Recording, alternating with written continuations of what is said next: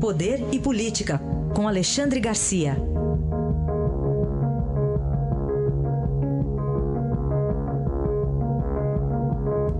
A vinheta voltou porque ele voltou. Alexandre aqui com a gente. Bom dia, Alexandre, bem-vindo. Bom dia, Raíssa. Estou de volta depois de três semanas de. Então tá bom.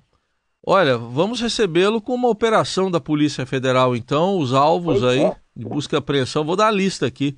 Aécio Neves, Antônia é. Anastasia, Agripino Maia, aí são três senadores, e os deputados Cristiane Brasil, Paulinho da Força e Benito Gama. Pois é, eu, eu diria que não há muita surpresa, porque todo mundo já estava sabendo das, das trapalhadas dessa gente. Né? Das trapalhadas não, existe tudo, vamos dizer. Agora, o, o que eu gostaria de acrescentar aí ao noticiário é o seguinte, nós brasileiros, nós eleitores brasileiros, certa feita, tivemos no segundo turno apenas duas opções, Aécio e Dilma. Agora imagina o eleitor brasileiro escolher entre os dois. Vai fazer o quê? Talvez tenha, tenha havido nesta última eleição essa, é, a, o aparecimento de uma terceira opção, né?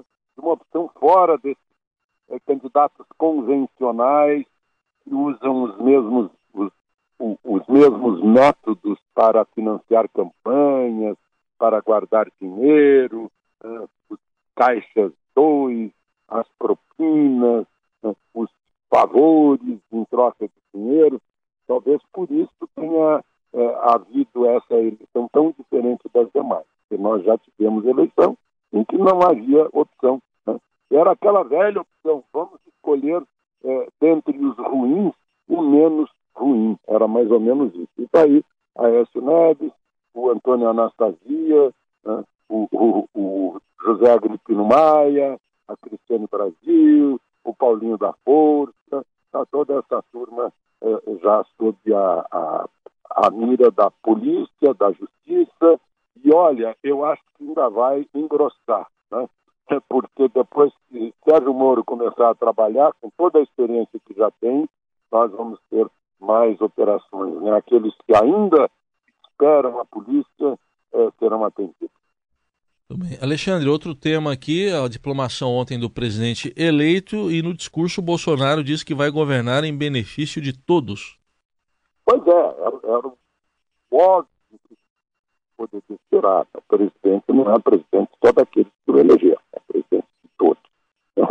E, e o interessante é que a, os democratas devem sentir também a recíproca disso. Ele é presidente de todos nós, estamos todos no mesmo barco, e não adianta a gente querer destruir o país só porque não foi eleito o nosso candidato. É mais ou menos essa, essa a recíproca. Agora, eu queria falar um pouquinho da diplomação. A diplomação é, é, é como se fosse uma diplomação numa faculdade, que diz assim, olha, você foi aprovado. A prova foi lícita e, e você foi aprovado, você está apto a exercer sua profissão. É mais ou menos isso que o, o, a Justiça Eleitoral é, é, conferiu ontem a Bolsonaro e a Mourão. Vocês estão aptos, pelo resultado das eleições, a assumir a presidência e vice-presidência da República no ano que vem. Agora, outra coisa que, que Bolsonaro falou no discurso, né, é, o poder popular não precisa de intermediação. Aí a gente leva um susto nessa primeira parte da, da frase. Mas depois vem, as novas tecnologias permitiram uma relação direta entre o eleitor e seus representantes. Ou seja, entre o eleitor, seu governador, seu deputado estadual, federal, senador e presidente da República.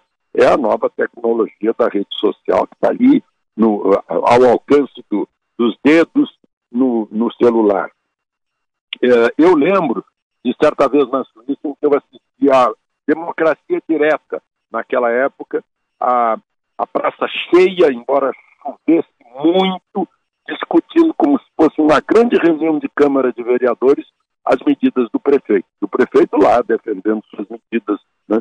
Ah, e essa era a democracia direta. Agora, a tecnologia criou uma espécie de, de democracia direta. Não é aquilo que Jânio Quadros me disse certa vez para justificar erros que o levaram à renúncia. Ele me disse: Eu pensei que poderia governar só com os meus eleitores e dei as costas para o Congresso.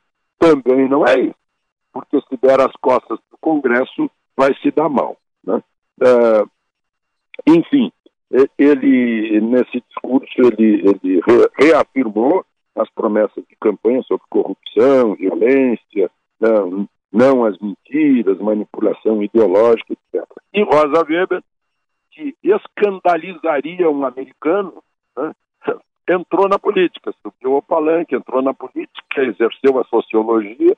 Né, um juiz americano não entraria nisso, ficaria na, no, no, no, meio jurídico, né, na linguagem jurídica, falaria sobre a eleição, sobre a lisura da eleição, sobre talvez né, pudesse dizer, olha, viu como não foi necessário o, o, o voto impresso? Né?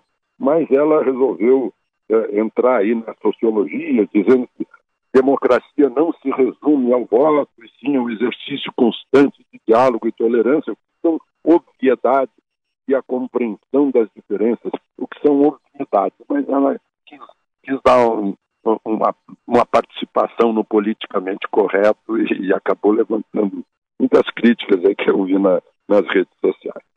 Bom, Alexandre, além da diplomação, tem uma investigação aí do Ministério Público agora, está entrando no caso também, depois que o COAF revelou aí algumas movimentações consideradas atípicas de pessoas próximas a Flávio Bolsonaro, deputado que agora vai ser senador, né? Pois é, eu, parafraseando aquela história de a mulher de César, é, é, não basta ser honesta, precisa mostrar que é honesta. Né? O filho de César não basta ser honesto, tem que mostrar que é honesto. Acho que Flávio Bolsonaro, ser motorista, tem oportunidade de, de explicar explicar e eu acho que o Ministério Público tem que ir até o fim. Acho não, vai, obviamente. Um governo que tem o Sérgio Moro como ministro da Justiça não pode, não pode se dar o luxo de ter um, um, um, um caso desses assim e deixar de lado. Não pode, tem que ir fundo. Né? Tem que ir fundo é, é, investigar essa, essa história e, e mostrar que, sim, o, o, o, filho de César tem que é, não apenas ser honesto, mas não pode haver suspeita a respeito sequer do motorista dele. Né? Embora haja muita reclamação aí na rede social que, uh, olha só, o, o, Marcos Valério movimentou bilhões e o COAF não deu um quilo. Né? Agora uh, movimenta-se 600 mil para um lado para o outro, que dá um milhão e duzentos, né? e, e, e as pessoas estão aí escandalizadas. Não, mas é, é, é sério, né, em se tratando de quem se trata. Né. Agora, tem que ir até o fim, para evitar dúvida. Só para fechar, Alexandre, é, a gente tem um brasileiro aí que era um modelo de sucesso, falava-se em homem de sucesso, era ele, né? E agora está em maus lençóis.